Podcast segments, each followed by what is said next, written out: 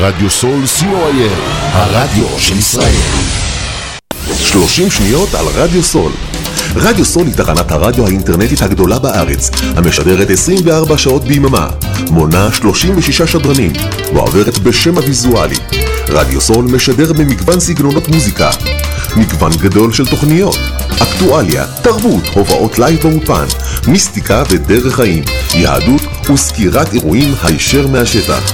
ניתן להאזין לרדיו סול באפליקציית רדיו סול ישראל או באתר האינטרנט radiosol.co.il רדיו סול co.il הרדיו של ישראל יש לכם ניסיון בניהול צוות במוקד טלפוני? חברת מגן מומחים למימוש זכויות רפואיות מגייסת ראש צוות למוקד הטלפוני שלה בפארק אפק ראש העין. לעוד פרטים יש ליצור קשר עם ליאת ממגן בטלפון 053-967-5550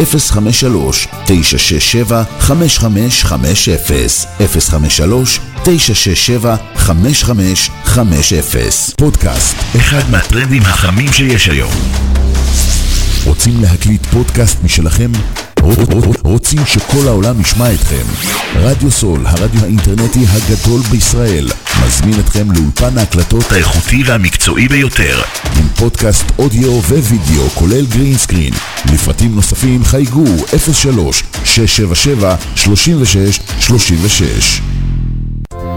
עמותת כל נותן, המרכז לסיוע חברתי. עמותת כל נותן מסייעת למשפחות נזקקות, חיילים בודדים, נוער, נוער בסיכון, אנשים עם מוגבלויות וצרכים מיוחדים. העמותה מקימה תוכניות סיוע והעשרה בתחום התקשורת והמוזיקה ומקרבת בין תרבויות במגזרים השונים. תרומתכם קטנה כגדולה, יכולה לסייע לאלפי אנשים. לתרומות חייגו עוד היום, 03-677-3636. עמותת כל נותן, המרכז לסיוע חברתי. כל נותן, המרכז לסיוע חברתי.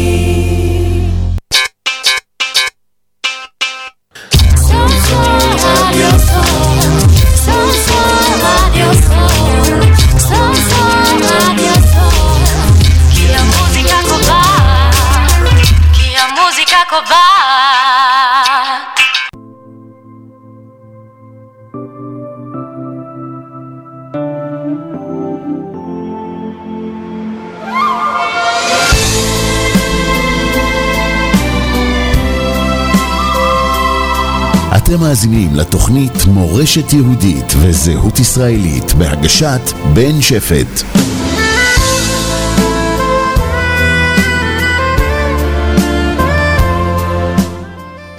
ערב טוב למאזיני רדיו סול, הרדיו האינטרנטי החברתי הפופולרי במדינה. השעה ארבע ודקה, ואנו שוב באולפן שלוש, היום יום שני ג' אדר א', תשפ"ד, 12 לפברואר 24. ושוב בתוכנית מסורת יהודית וזהויות ישראליות, מול המיקרופון בן שפט, תחקיר, עורך ומגיש, ועימי בשידור, שוקי הטכנאי. אתם לבטח שואלים את עצמכם מה זה אדר א' ומדוע קיימים השנה שני חודשי אדר. אסביר את זה בקצרה. בעוד שבשלושת שנים רגילות כוללות, הן כוללות 12 חודשים בלבד עם חודש אדר אחד, כל שנה רביעית נקראת שנה מעוברת, כמו השנה, בה קיימים שני חודשי אדר, אדר א' ואדר ב'. מטרת עיבור השנה היא לגרום לכך שחג הפסח יחול תמיד בעונת האביב, במועד וביום הנכון. ומפאת קוצר הזמן לא ניכנס הערב למה, למה וכמה. מקווה להקדיש 30 דקות באחד משידורי, משידורינו הבאים ללוח השנה העברי והקשר ללוח השנה הכללי לועזי. ולפני שנצא לדרך, נברך את הרמטכ"ל, קציני וחיילי צה"ל על מסירותם והקרבתם למען שחרורם הלילה של שניים מחטופי השביעי באוקטובר. הד... הדרך עדיין ארוכה, והיה, והים, וכולנו מאמינים בכם וביכולתכם. הערב אנחנו שמחים לארח את פרופסור בני מוריס, היסטוריון ציוני ישראלי שמאלני, נחשב כהיסטוריון מוביל עולמי בסכסוך הישראלי-פלסטיני. הטבע ושטבע את המונח היסטוריונים חדשים הכותבים מה היה בשטח באירוע, באירוע ההיסטורי המדובר בו ולאו דווקא על האנשים שהיו באירוע. בני מוריס הוא פרופסור אמריטוס להיסטוריה במחלקה ללימודי המזרח התיכון באוניברסיטת בן גוריון בנגב. אחד המומחים הגדולים בעולם המתמחה בכתיבה היסטורית בנושא הסכסוך הישראלי-ערבי בכלל ובסכסוך הישראלי-פלסטיני בפרט. ועמו נשוחח הערב על האמת בהבנתו בנושאים הבאים: מתי וכיצד נולד נוצר העם היהודי? מתי והיכן הפרידו עצמם הפלסטינאים מהאומה הערבית המוסלמית? זכותה המוסרית של מדינת ישראל להתקיים והאנטישמיות הפוליטית החדשה והשפעתה על מדינת ישראל. ולפני שנתחיל לדון בארבעת השאלות החשובות האלה, נצא לדרך ונשמע את עפרה חזה בשירה החדש גורל אחד.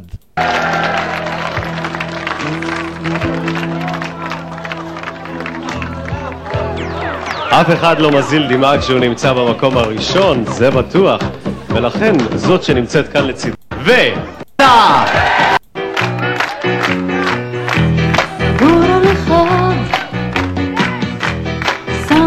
שם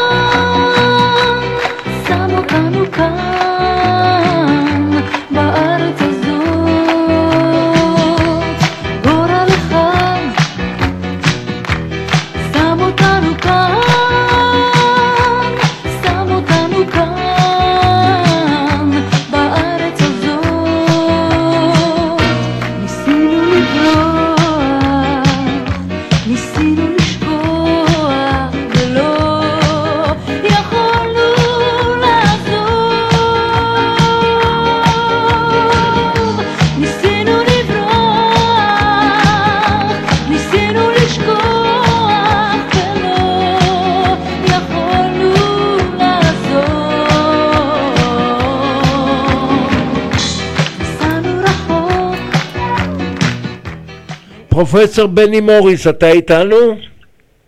כן, כן, אני איתך. יפה. הדרך ארוכה ורבה ונתחיל, ברשותך. מתי וכיצד נולד ונוצר העם היהודי? זה, זה דווקא לא נושא שבו יש לי התמחות. אני מכיר אה, בטח כמוך את החלק, אה, לפחות חלקית, את התנ"ך. אמ, ועל פי התנ"ך העם היהודי נוצר אי שם באלפיים השני לפני הספירה. דה- דהיינו מתקופת דוד המלך ועד... לא, לא, מתקו- לא, לא, מתקופת אברהם אבינו, שבאמת, או כביכול, נדד מאזור בבל לארץ ישראל, ושם במאות הבאות אה, אה, נוצר עם יהודי איכשהו אמ, אמ, בארץ ישראל, ואחרי כן בגולה במצרים, ובשובם לארץ ישראל בערך במאה ה-12-13 לפני הספירה. אז מה תאמר לדוקטור יגאל בן נון, שראיינתי אותו שבוע שעבר ושטען שעד לתקופת המלכים אין לנו עדויות היסטוריות על כל הקורא, על כל, על כל הקורא את העם היהודי לפי ספרי, חמשת ספרי המקרא, חמשת חמשי התורה ויהושע שופטים? אה, הוא צודק, זאת אומרת אין עדויות ארכיאולוגיות לקיומו אה, או פועלו של אברהם אבינו וצאצאיו ועד עד למעשה הכניסה לארץ ישראל במאה ה-12 בערך אה, של הגולים ממצרים. זאת אומרת השבטים אה, איכשהו תחת משה ויהושע בן נון וכניסתם לארץ ישראל. אז יש קצת עדויות ארכיאולוגיות על משהו שהתרחש פה, גם לא אה, מדויקות לגבי קיומו של עם יהודי או העברים, אבל אמ, זה, תחילת הארכיאולוגיה המבססת את ההיסטוריה המקובלת שלנו היא בערך סביב שנת אלף לפני הספירה, תקופת דוד המלך, שלמה וכולי. ושם ובמקום הזה נולד או נוצר העם היהודי, כן, כן. והוא שלט במקום במשך של כ... אה, זה תלוי, הוא שלט במקום על פי התנ"ך וגם על פי עדויות ארכיאולוג- ארכיאולוגיות, הוא שלט בחלק מארץ ישראל, אה, אולי בכל ארץ ישראל, אבל עדויות יש לארכיאולוגיות רק לגבי חלקים של ארץ ישראל, מבערך שנת אה, אלף עד אה, שנת אה, 586 לפני הספירה, כאשר אה, ממלכת יהודה חרבה בידי הבבלים. ואז הוא שלט, אז הוא שב לארץ ישראל מאוחר יותר, ותחת החשמונאים שלטו באזור יהודה אה, מלכים חשמונאים, אה, עד שבאו לכאן הרומאים, והיה מרד נגדם, או שני, שתי מרידות נגדם, ושלטו כאן במשך מספר שנים. בתקופת המרד הגדול ובתקופת בר כוכבא גם כן אה, מספר שנים יהודים עד שהמרידות אה, זאת אומרת, אנחנו יכולים לבוא ולומר שבמשך כאלף שנה היהודים שלטו וגרו בשטח במשך מאות שנים מהתקופה הזאת, באלף הראשונה לפני הספירה עד המאה השנייה לספירה, שלטו כאן on and off חלק מהזמן, כמה מאות שנים. וזה נתן להם, אבל, אבל, חי, אבל יהודים חיו כאן, זאת הנקודה. הארץ הייתה אה, אה, מקום מושבם של היהודים אה, שבה הם היו גם, היו גם רוב כנראה האוכלוסייה במשך הרבה מהשנים האלה. אהה. ואז בגלויות השונות, למרות שאנחנו יודעים שבגלות אה, אשור רק האליטה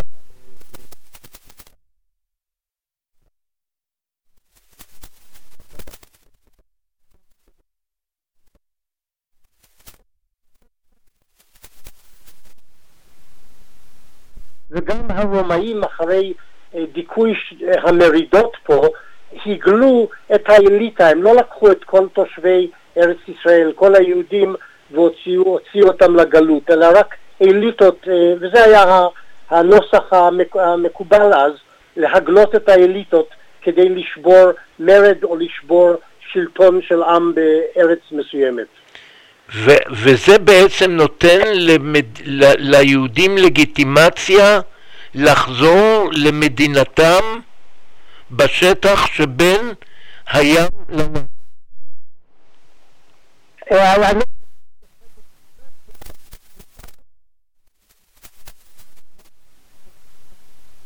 ממנה חלק שבו באמת, נחמיה ועזרא, חלק שבו אז, וגם שבו אה, במאות האחרונות יהודים לארץ ישראל, כאשר הם נאחזים בהיסטוריה שיהודים חיו כאן ושלטו כאן אה, מאות שנים לפני כן. זאת אומרת, אני לא יודע אם זה לגיטימציה, אבל במוחם של היהודים ששווים, הציונים, אם אתה רוצה לקרוא להם כך, זאת סוג של לגיטימציה, כן. ואנחנו גם צריכים לזכור שבמשך אלפיים שנות גלות לא פסקו היהודים להתפלל ולחלום על שובם למולדתם, הן בתפילות, הן בשירה, הן בנבוקו וכל... חוץ מאשר באופן מעשי. כמעט כולם, 99 אחוז, נשארו בגלות. הם דיברו על לחזור לירושלים הבנויה, אבל הם לא שבו, הם רק אמרו את זה. רק בסוף המאה ה-19 החלו יהודים אמ, בכמות אה, מסוימת לחזור פיזית לארץ ישראל. אז אם אנחנו מסכמים רגע את הנושא של, ה... של. רגעי הלידה. של העם היהודי. לדעתך ישנה לגיטימציה לעם היהודי לחזור לש... לשטח המוגדר מהים. אה, בעיניי כן, אה, אבל יפה. זאת לגיטימציה אה, מוזרה וייחודית, כי היא לא קיימת לגבי עמים אחרים, כי הם פשוט נעלמו אה, במהלך ההיסטוריה. העם היהודי איכשהו שמר צביונו, אה, ייחודו, והדבר הזה כמובן, כמו שאמרתי, ההיסטוריה הזאת אה, אה, נתנה לגיטימציה לאלה ששבו. יפה. בואו נעבור לצד השני של המפה, היא הלא הם הפלסטינאים. מתי וכיצד נוצר העם הפלסטיני להבנתך? אה, היסטוריונים פלסטינים ממקמים את אה, הולדת העם הפלסטיני הנבדל מעמי ערב הרבים אה, במאה ה-19, אה, אבל היסטוריונים לרוב, ואני ביניהם, ממקמים את הלידה הזאת אה, בתחילת המאה ה-20. זאת אומרת, לפני המאה ה-20, הערבים שישבו בפלסטין או ארץ ישראל, אה, ראו את עצמם אה, כנתינים של האימפריה העות'מאנית, כמוסלמים, כבני חיפה או בני יפו או כפר מסוים, והם לא, לא ראו את עצמם, לא דיברו על עצמם כפלסטינים, הם, הם, אה, אולי הזדהו גם כדרום סורים בסוף המאה ה-19, אבל לא כפלסטינים, זאת לא הייתה ההגדרה העצמית של אמ, רוב או רוב גדול או כמעט כל אה, התושבים הערבים שחיו בארץ ישראל או בפלסטינה. לא דיברו על עצמם כפלסטינים. אבל אם אני אה, זוכר טוב, עד, עד 1920 לא ראו, הפלסטינאים לא ראו את עצמם נפרד, נפרדים מהעם הסורי או הירדני. במילים כן, אחרות הם עד- היו חלק... כן, כן, הם ראו את עצמם כערבים, דוברי ערבית, אה, חלק מהתרבות וההיסטוריה הערבית.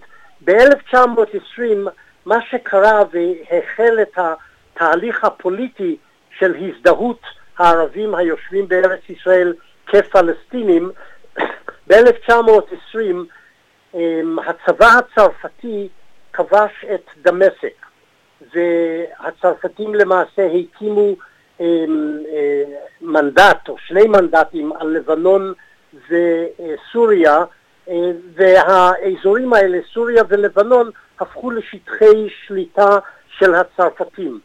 אה, בעוד שארץ ישראל הייתה תחת מנדט או תחת שליטה ולאחר מכן מנדט רשמי של הבריטים. ההפרדה הזאת בין סוריה הנשלטת בידי הצרפתים וארץ ישראל הנשלטת בידי הבריטים גרמה לערבים היושבים בארץ ישראל לחשוב במונחים עצמאיים הנפרדים ממה שקורה בסוריה בדמשק. כי הם הבינו, אנחנו תחת בריטניה, אלה מצפון תחת הצרפתים, אנחנו צריכים לחשוב על עצמנו ועל עתידנו בצורה נפרדת. ומאותו רגע והלאה החל, החלה התגבשות של זהות פלסטינית אה, בקרב הערבים שיושבים בארץ ישראל, ואותה, אה, אותו גיבוש שהחל במעמדות העליונים של החברה הפלסטינית, אה, החלו לרדת למטה לעמך. אה, זה לקח, זה התהליך תהליך אז של זה התחיל בערך שנים. ב-1920 והמשיך הלאה 30-40. כן, ואפשר להמשיל את זה לאבן שאתה זורק לבריכה והגלים מתחילים להתפשט, ככה התודעה והזהות הפלסטינית החלה לאחוז ביושבים בארץ ישראל אה, בצורה הדרגתית יותר ויותר אה, בואכה 1948.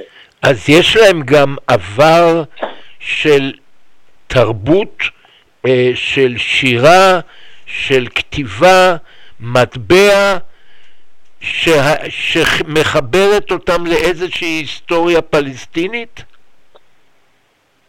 לא, הייתי אומר שלא. אני חושב שיש חיבור, אמ, חיבור, אמ, אני לא יודע איך לקרוא לזה, חברתי, תרבותי, של כל אחד ואחד לכפר ולמחוז ולעיר שלו, אבל לא ל, ל, לכלל הארץ אה, ולכלל האוכלוסייה בפלסטין. דהיינו, אה, כל אחד הוא- שגר למשל בשכם, הוא, הוא, הוא הרגיש את עצמו לש, ל, למחובר לשכם, ואחרים הוא שגרים ברמאללה מחוברים לרמאללה.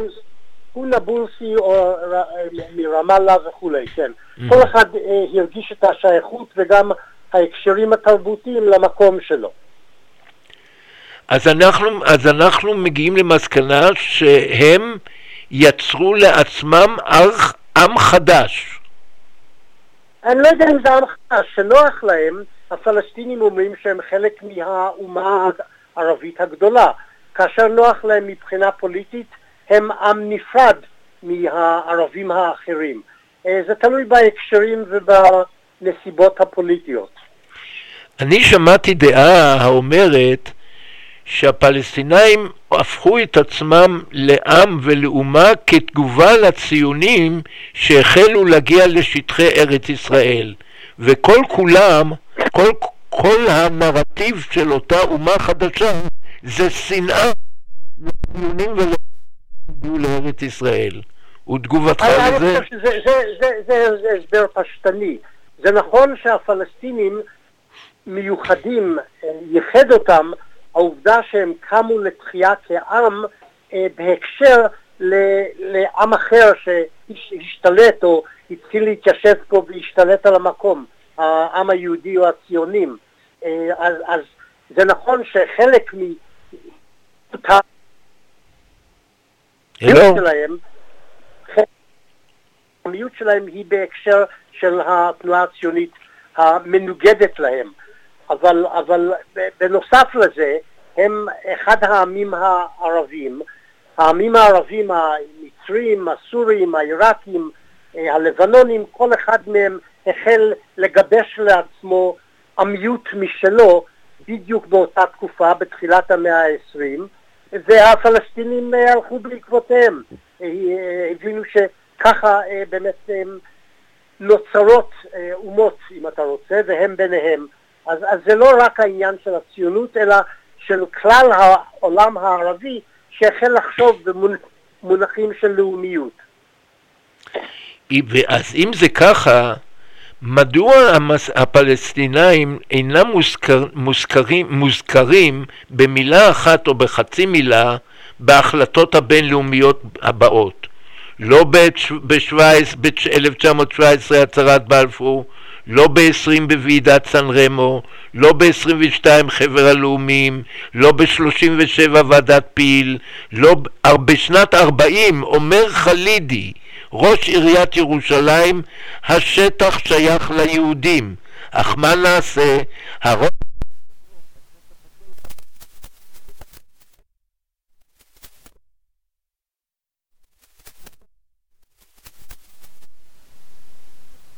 מ-1899 לדעתי, ממכתב שחלידי אחר, לא חוסיין חלידי אה, שהיה ראש העיר בשנות ה-40, אלא רשיד אה, חלידי?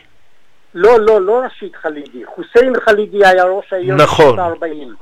אה, היה חלידי קודם, יוסף אה, א-דין אה, אה, חלידי, ככה נדמה לי היה השם הפרטי שלו, שכתב מכתב להרצל סביב 1899 או ב-1899 ואמר באמת הארץ הזאת הייתה ארץ יהודית או היא ארץ היהודים אבל מה לעשות עכשיו הרוב פה הוא ערבי ולכן אין מקום או לא היהודים צריכים לשלוט בו ולבוא לפה. אז אה, זאת אומרת, אה, שוב פעם הערבים מוזכרים אבל לא הפלסטינאים. כן, כן, לא, לא, אמ- אמרתי שלפני 1920 אף אחד לא הזדהה כפלסטיני, וזה נכון שוועידות בינלאומיות שונות אה, והצהרות בינלאומיות שונות לא הזכירו את הפלסטינים, אבל כן דיברו על הערבים שיושבים כאן כערבים, ואני אומר, למה, למה, במשך הזמן, שנות ה-20 וה-30 וה-40, התגבשה גם אה, זהות פלסטינית שלמעשה רק ב-48 מתחילים כולם לדבר על הפלסטינים.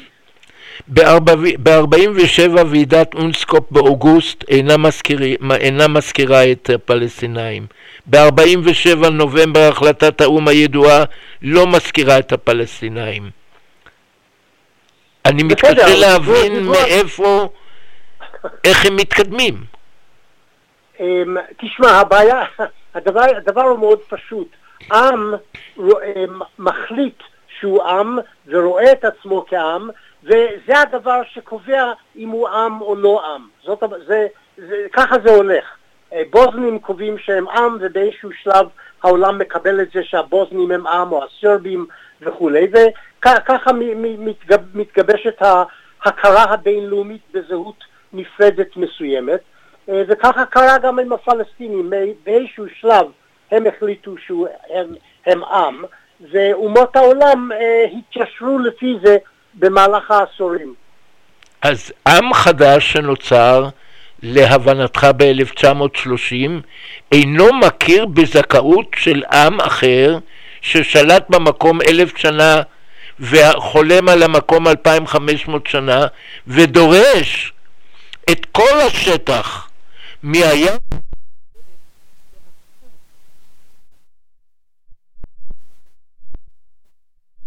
כי, בכל המקומות בעולם לא מופיע פתאום עוד עם ואומר אני הייתי כאן קודם לפני אלפיים שנה וזה שלי. זה לא קרה בשום מקום אחר. הערבים שישבו פה והפכו וקראו לעצמם בסופו של דבר פלסטינים, הם מרגישים שהם היו כאן מאות שנים, שזה נכון, הם- ופתאום באים זרים מבחינתם ואומרים, אה, אבל אנחנו היינו כאן קודם. והם אומרים, יכול להיות, וחלק מהם מקבלים את זה, חלק דוחים את זה, אבל יכול להיות שזה נכון, אבל זה לא נותן לכם זכות אה, גדולה מזו של, שלנו, שאנחנו כבר יושבים כאן אה, מאות שנים ואנחנו הרוב המוחלט פה. ככה הם רואים את זה. אתה יכול אולי לומר לנו כמה ערבים וכמה יהודים היו נגיד בעלייה הראשונה 1882 בזמן הטורקים? כן, יש מספרים שמקובלים על היסטוריונים.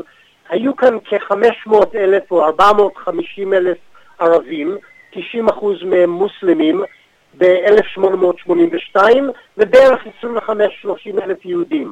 ב-1882 בארץ ישראל מהים עד הירדן. אלה המספרים. אז אז- איך זה שמרק טוויין ב-1867 בא ואומר, אני לא יודע, אני רואה פה עוני ותחלואה, בקושי רואה פה נפש חיה שזזה בת- ב- בשטח שבין הים לירדן. מה הוא לא ראה? טוב, הוא, לא- הוא, לא, בא- הוא לא הלך וספר את הנפשות. הוא עבר מעיר לעיר, מיפו ל- לירושלים וכולי, ראה שבאמת יש הרבה עוני, אה, אזורים שלמים שאין בהם אדם, אה, וככה הוא תיאר את המקום, אם כי הוא לא אמר שאין כאן נפש חיה, אה, ובאמת המקום היה מאוכלס בדלילות. אם אתה חושב היום שיש עשרה מיליון איש בין הים לירדן, או קצת יותר מזה, אז באמת היו כאן 450 אלף איש, אז באמת המקום היה מאוכלס בדלילות. ואיך הגיבו, איך הגיבו הילידים הערבים לעלייה הראשונה או השנייה או השלישית מאז 1882? אה, בהתחלה הם לא הבינו במה מדובר, גם העליות האלה היו מאוד קטנות, הם השפיעו מעט מאוד על האוכלוסייה הערבית, היו מעט מאוד נפשות יהודיות פה. אה, לאט לאט הם החלו להבין, או אמרו להם, או הסיתו, ככה אה, אה, הציונים תיארו את זה, שהיהודים האלה באים אה, לרשת אתכם, לתפוס את אדמותיכם ואולי אפילו להגלות אתכם. והחלו להראות סימנים של עוינות, וסימנים של עוינות כבר פרצו בין שכנים יהודים וערבים באמצע שנות ה-80 של המאה ה-19, והתגברו, וב-1920, 21, 29 כבר היו מה שאנחנו קוראים פרעות של ערבים ביהודים אה, בצורה מסיבית. הפרעות שאתה מתכוון אליהן זה 20, 21, 22, 29, 36? כן, 22 לא היה, 20, 20 21... 2021 התכוונתי, 2021, 2021, 29, 36 כן, כן, זה 47-8. ו-47-8. כן, אלה זאת אומרת, הם פחדו שהיהודים שמתווספים לשטחה של ארץ ישראל מהים לנהר, יגלו אותם בסוף. דיברו על זה, אני לא יודע עד כמה התחושה... אה, אה, כמעט מראשית הציונות, לפחות מסביב שנת 1900, אה, דיברו על כך שהיהודים רוצים לעקור את הערבים מהאדמה הזו. מי הכניס להם את זה בראש? המופתי? אני אומר- זה לא בטוח שהם אמרו את זה בכנות מוחלטת או ביושר, אבל ככה הם הציגו את הדברים, ולאט לאט הדברים האלה חלחלו לעם הערבי שיושב פה, שבאמת באים לעקור אותו. ופה ושם גם עקרו יושבים ערבים, אה, אה, אריסים וכולי, שגרו בכפרים שנקנו על ידי ציונים, ואז הדיחו את הערבים מהאזורים האלה. אז הייתה גם הגליה פנימית מסוימת בשנות ה-20, ה-30 וכולי. וזה בעצם מביא אותנו ל-47. ב-48 שהמנדט פסק ומדינת ישראל ברוך השם קמה, כמה ילידים ערבים היו בארץ ישראל? ב-47, לפי הנתונים של האו"ם, שהם בטח מדויקים, היו כאן כ-1.2, 1.3 מיליון אה, ערבים ו-630 אלף יהודים בין הים לירדן. דהיינו היו מיליון שלוש מאות ערבים ושש מאות אלף יהודים. קצת יותר מ-600 אלף יהודים, כן. והחלטת המ- ה- ה- ההחלטת האו"ם 181 נתנה ליהודים 55% מהשטח והיתרה לפלסטין, לערבים. כמעט כל היתרה, היה, האזור של ירושלים, בית לחם היה מבונאם, אמור להיות מבונאם, אבל כל היתר ניתן לערבים, זאת אומרת 40 ומשהו אחוז מהשטח, כן. אפרופו, אני חושב שגם בית לחם אמור היה להיות אה, בינלאומי. כן, כן, אמרתי ירושלים, בית לחם. אה, זהו, אז לא, לא, זה בסדר. עכשיו, באה מלחמת העצמאות והביאה ליציאתם או לעקירתם של כ-700 אלף פליטים ערבים משטחה של, מהשטח שבין אה, הים לנהר, לא, לא, נעקרו 700 אלף מהשטח שהפך לשטח המדינה היהודית. לזה התכוונתי, כן. כן. והם בעצם הועברו למדינות שכנות והם הושיבו אותם במחנות פליטים קיימים. רגע, ומ- רגע, הרוב, רוב ה-700 אלף נחתו והתמקמו בגדה המערבית וברצועת עזה, רוב ה-700 אלף. היתר התמקמו או עברו לעבר הירדן, לבנון וסוריה. ומדוע המדינות, נתחיל בירדן. אם אני זוכר טוב, הירדנים מיד לאחר כיבושה, אה, כיבושה אה, של הגדה המערבית, הם הוציאו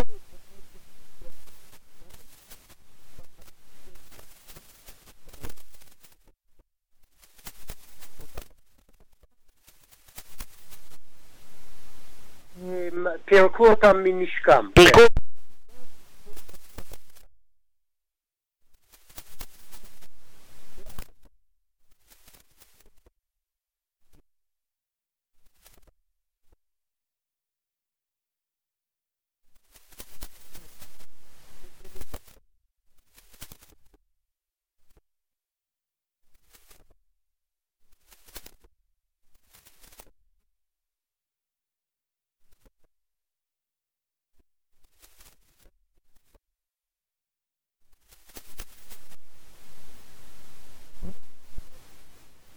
א', כי הם אמרו שבעצם הם חייבים לחזור לארץ ישראל, לפלסטין, לבתיהם ולאדמותיהם. אם אנחנו ניישב אותם ונדאג ליישובם בלבנון ובסוריה, הם אה, כבר לא יחזרו לארץ ישראל. אז הם חשבו שהצדק אומר שהם צריכים לחזור למקומותיהם בארץ ישראל, וגם אה, זה אה, שימש את הצרכים הפוליטיים שלהם אה, כדי לנגח את מדינת היהודים, את ישראל. אבל נהיה גילויי דעה, הייתה החלטה של דוד בן גוריון, שבמקרה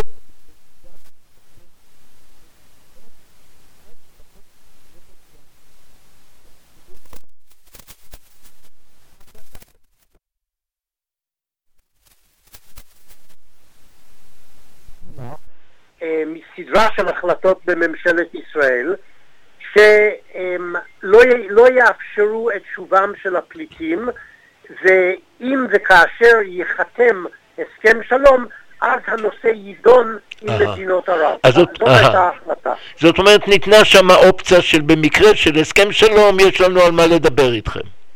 בדיוק, אבל לא, לא דובר. המדיניות בעצם שהתגבשה הייתה לא לאפשר את חזרתם של הפליטים אה, ובעצם לנסות לשכנע ולדאוג שהפליטים ייושבו במקומות שהם נמצאים בהם. ב-49 כשהאמריקאים והאו"ם לחצו שפליטים יחזרו, ישראל הציעה שהיא תקלוט כמות מסוימת, דובר במאה אלף אה, פליטים, אבל בעצם המספר היה נמוך יותר, ישראל הסכימה לקלוט חלק כמכסה ישראלית של פתרון בעיית הפליטים. זאת אומרת, ישראל תקלוט מספר מסוים, אני אומר 65 עד 100 אלף, אה, דובר ב-100 אלף, אבל בעצם דובר, דובר ב-65 אלף, וזה יהיה חלקה של ישראל בפתרון בעיית הפליטים, כאשר היתר אה, ימוקמו במקומות שהם נמצאים בהם. יפה. וכתוצאה ממלחמת ששת הימים 1967, כמה עקורים ערבים נוספו ל-700 אלף? זה לא בדיוק ככה, כי ב-67 בערך רבע מיליון ערבים שגרו בירושלים, בעזה ובגדה המערבית עברו לעבר הירדן, כרבע מיליון. מתוך הרבע מיליון חלק גדול היו כבר עקורים מ-48 במחנות הפליטים אה, סביב יריחו למשל, הרבה, המחנות האלה התרוקנו, אלה היו פליטים מ-48 שב-67 עברו את הירדן והגיעו לעבר הירדן. אז כמה נטו לא יודע, לא לא יודעים. אוקיי? לא, חיש... לא, אני לא, לא אומר שלא יודעים, אני לא חישבתי את זה. אז עכשיו יש לי בעיה אה, חשבונאית. אז אה, נעקרו... רגע, לפני שנסיים את הפרק הזה, כדאי גם לדעת שגם משהו כמו 60 עד 100 אלף ערבים נעקרו מבתיהם ב-67 בגולן ועברו לתוך סוריה. כך שכאן יש עוד מקבץ של... אז יש מ- אולי...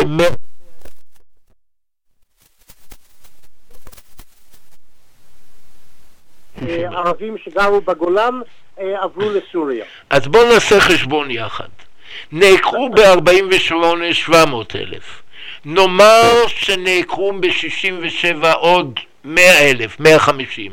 איך ייתכן שהיום הפליטים הערביים מונים לפי האו"ם מעל חמישה מיליון? הם, הם, לא, הם, הם מונים כמעט שישה מיליון. כן, אמרתי... ב- יש להם, לא, לא, יש להם ריבוי טבעי גדול, בדומה קצת לחרדים אצלנו, וגם אה, היו להם שירותי בריאות אה, משופרים אחרי 60, אחרי 48 מהאונר"א וכולי, אז היו הרבה יל- ילדים ו- והם גדלו, אה, מספרם תפח. ואז, והם נכללים כפליטים? הא- האומות העולם, זאת אומרת האו"ם והמוסד אונר"א שנוסד עבור הפליטים הפלסטינים, מונה את מספר הפליטים, אה, כמו שאמרתי, כמעט שישה מיליון, ואלה באמת הפליטים המקוריים ששרדו מ-48, והבנים והנכדים והנינים שלהם. ואתה אה, רואה את אה, זה כנכון? ו- לא, לא, לא, לא, והעולם קיבל את זה מאיזושהי סיבה, וזה ייחודי לפלסטינים, שצאצאים של פליטים גם מוכרים כפליטים. זה לא נכון לגבי שום עם שאני מכיר, וייטנאמים, גרמנים, צ'כים וכולי, אבל לגבי הפלסטינים זה מה שהתקבל. אז זאת אומרת, יש לנו עוד ייחודיות שלא ידענו עליה, שהאו"ם רואה את הפלסטינאים ב... ב... בפליטים אחרים. כן. הבנתי. בואו נעבור רגע מהר למדינת ישראל. אם אני הבנתי נכון, אתה בעד, כדי לפתור את הבעיה...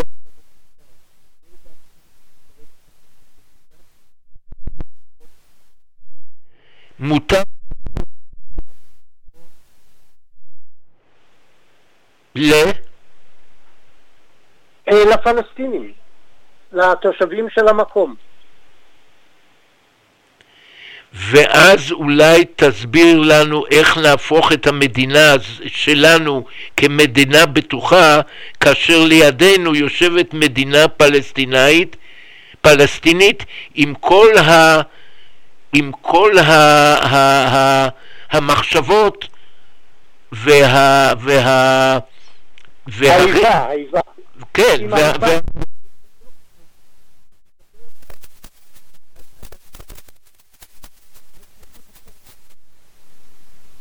פתרון לזה.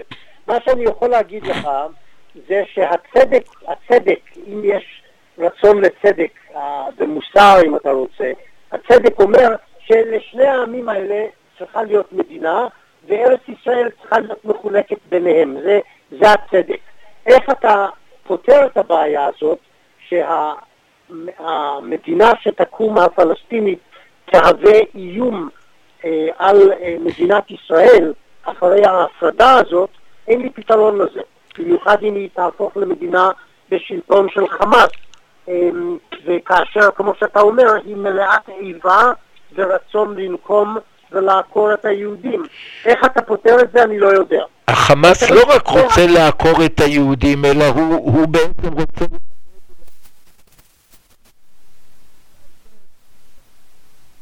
נחזור לפולין. אה, רק לפולין. אולי למרוקו גם.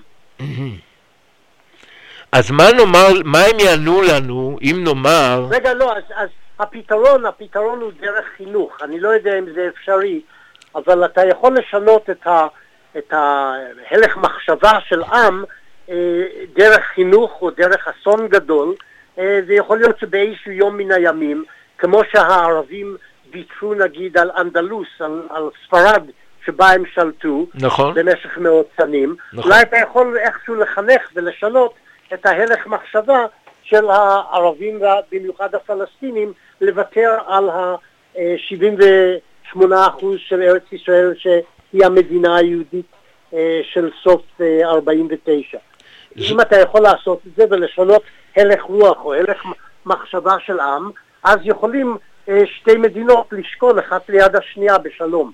אם אתה לא מצליח לשנות את זה, אז אה, לא יהיה שלום, ולכן גם הפתרון הזה הוא לא ישים. אז אני חייב לחבר אותך לכנס של שלום עכשיו, שאני כבעל אה, נטיות מרכז ימין השתתפתי בו בבית ציוני אמריקה בתל אביב לפני חמישה-שישה שבועות והיה שם גם דוקטור תומר פרסיקו שאתה מכיר והיתר וכולם הגיעו למסקנה שהכל מתחיל ומסתיים בחינוך ואז כמה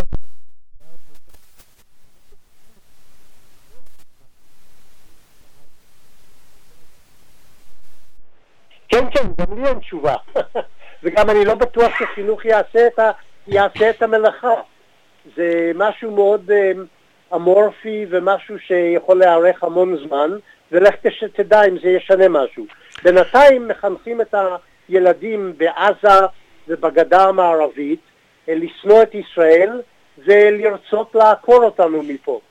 אה, וזאת אה, חלק מהבעיה. נכון. אתה בטח שמעת על, על רב ידוע, רב, רב שמשון רפאל הירש, שהיה בגרמניה, והוא טען שהחינוך בבית...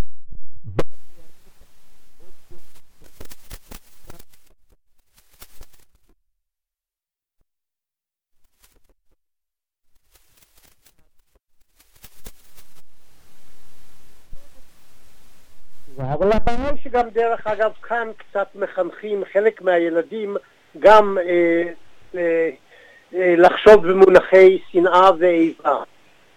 אצלנו, ב, אצלנו בתוככי מדינת ישראל.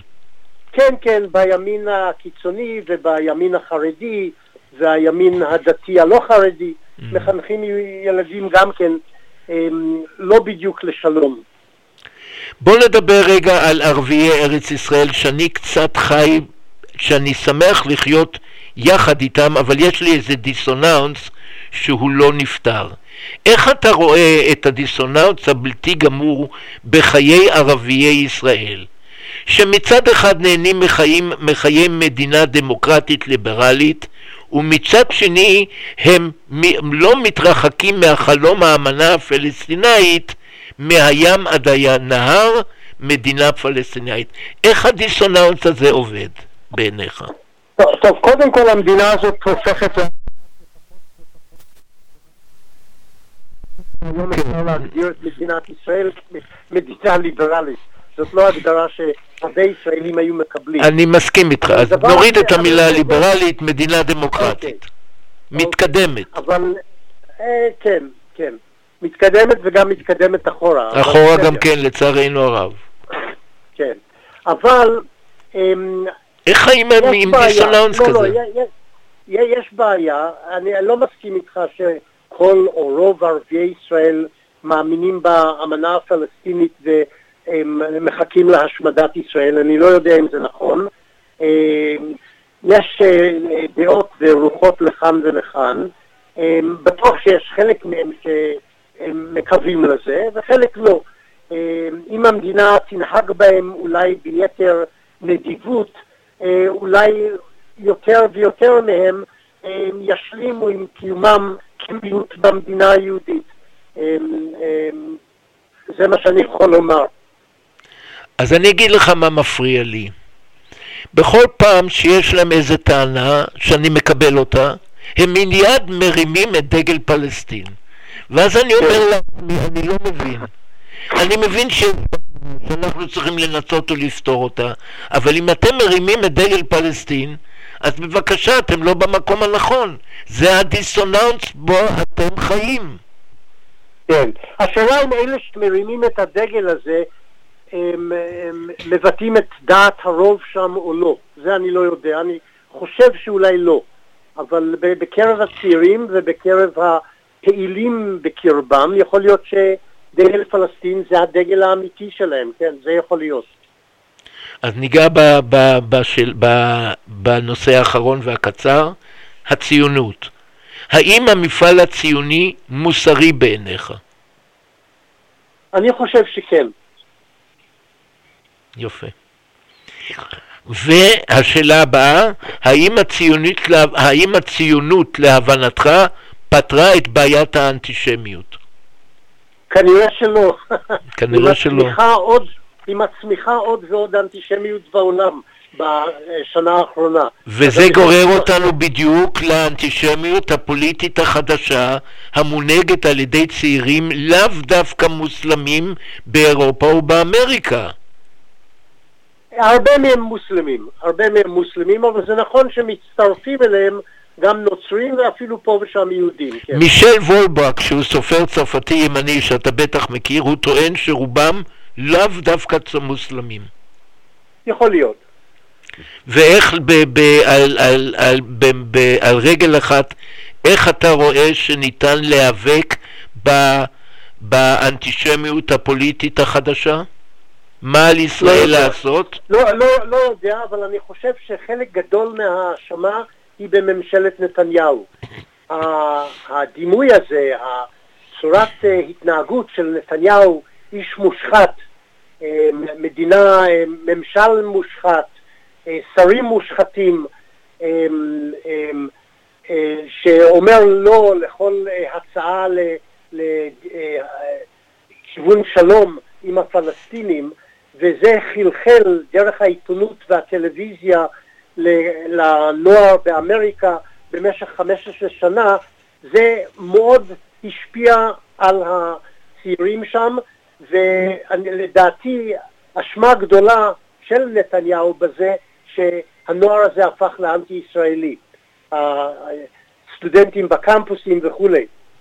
הרבה מזה בגלל הדימוי הזה של ישראל כמדינה מושחתת, דורסנית, לא בדיוק, לא לגמרי דמוקרטית, בטח לא ליברלית, אמ, הרבה מזה זה אשמת הממשל הקיים היום במדינת ישראל. ומה השפעת הכסף הסעודי או הקטרי שהצליח להצניח, שהצליח להצניח מרצים באוניברסיטאות הטובות יותר באמריקה, מרצים ערבים השפיע. פלסטינאים? לא, לא, לא, בסדר, בסדר, הבנתי, גם השפיע. גם זה השפיע. אבל לא, לא כדאי להמעיט בהשפעה של נתניהו וחבר מרעיו אה, בתהליך הזה של הרחקת ישראל מהתודעה ומהרצון הטוב של, של אה, דמוקרטים באמריקה. ולקראת סיום שיחתנו, פרופסור מוריס, מה היית רוצה שהמאזק... שהמאזינים יזכרו משיחתנו הערב? לא יודע. לא יודע. לא יודע. טוב, אם אתה לא יודע, אז מי ידע מי הצד שלך של המפה? אני רוצה רק אני דבר לא- אחד לומר לך, פרופסור מוריס. בעצם כן. הגענו לדדלוק. אני גם, אני אישית, ואני חושב שרוב התושבים רוצים בעצם ביטחון בחי, בחיי היום-יום.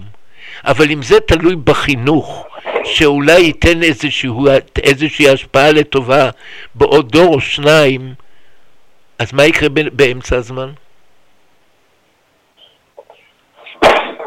אתה שואל אותי שאלות קשות שאין לי תשובות אליהן. אני יכול לתת לך תשובות בקשר להיסטוריה, לפחות מה אני מבין בהיסטוריה. אבל לגבי העתיד, אתה מדבר דור, עוד דור קדימה, אין לי מושג. אז בינתיים עדיין לא למסור את, יהוד, את שטחי יהודה ושומרון ל, ל, ל, למדינה הפלסטינאית העתידית. בווד, בוודאי, בוודאי לא כאזורים עם נשק. אולי כאזורים מפור, מפורזים תחת שליטה בינלאומית כלשהי, לא יודע, אולי. אבל um, לא כמדינה עצמאית רגילה, לא. תודה לך פרופסור בני מוריס, שמחת, שמח, שמח, שמח.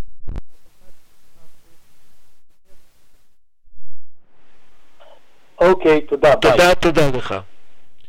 ולסיום מאזינות ומאזינים, הערב נגענו נגיעה קלה בסכסוך ארוך השנים הפוגע במרקם חיינו בישראל. מפרופסור בני מוריס למדנו מה הוא חושב שצריך לעשות, אבל עדיין הזמן לא הגיע לכך. כך שבינתיים נראה לי שנצטרך להמשיך לחיות על, בשמחה ובששון, אבל גם על החרב. נחזור וניפגש ביום רביעי הקרוב בשיחה עם השייח' דוקטור ח'אלד אבו ראס על המשיח, המלאכים ותחיית המתים באסלאם. דברו איתי בפייסבוק BNSHEFET או בוואטסאפ במספר 0545-999-030.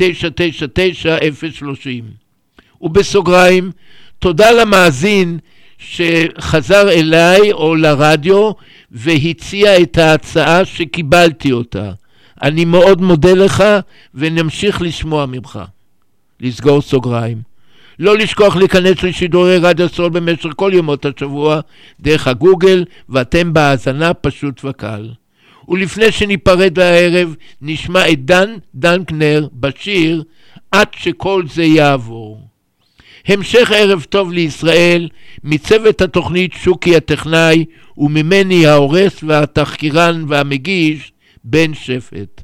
שלום שלום ויהיה שלום.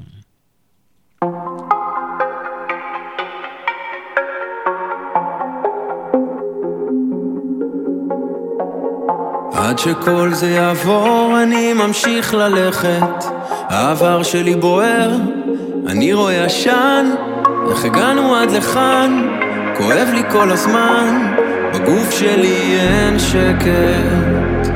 עד שכל זה יעבור אני לא עוצם עיניים. השעון פה מתקתק, ההיגיון חורק ויש מי ששותק הכל פה מתפרק, אז מה יהיה איתנו? והפחדים עולים על הגדר, צריך אותך עכשיו הרבה יותר. תגידי איפה את?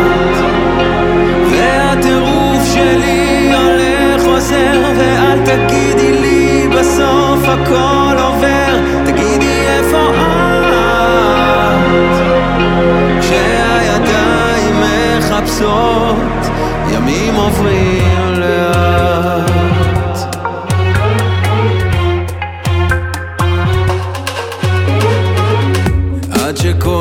יעבור, אני ממשיך ללכת. הגוף שלי כבד, עייף מלאבד נמאס לי לפחד. הקול שלי רועד ממה שלא אמרתי. האנשים ברחובות לא רואים עיניים. יש בשקט צעקות, כל הפנים ריקות. נמאס לי לחכות, תתחילו כבר לבכות, אין אף אחד בבית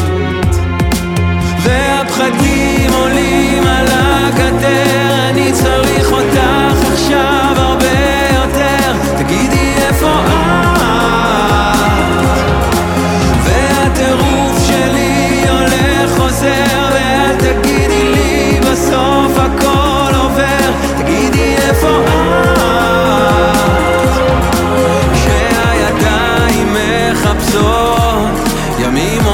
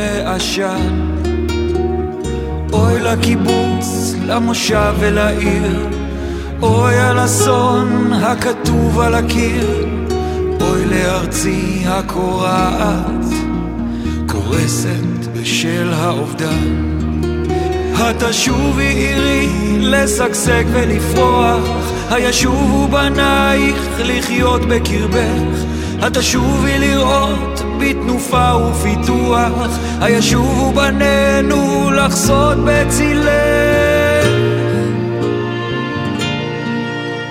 כיצד זה הפכה? שבת של שלווה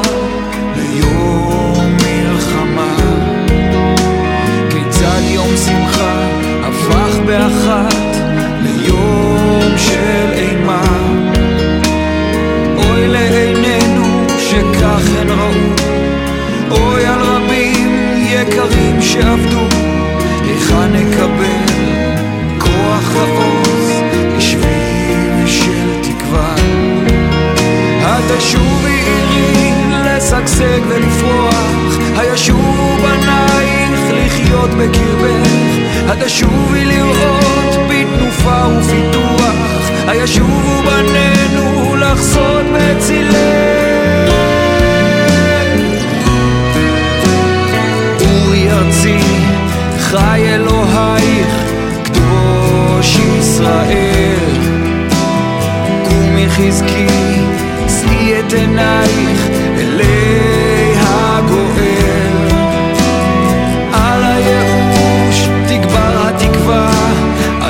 הרס וצער תקבע תקומה, עוז לעמו ייתן אלוהים. עמנואל. עוד תשוב עירי לשגשג ולפרוח, עוד ישובו בנייך לחיות בקרבך, עוד תשובי לראות בתנופה ופיתוח, עוד ישובו בנינו לחסות בצילה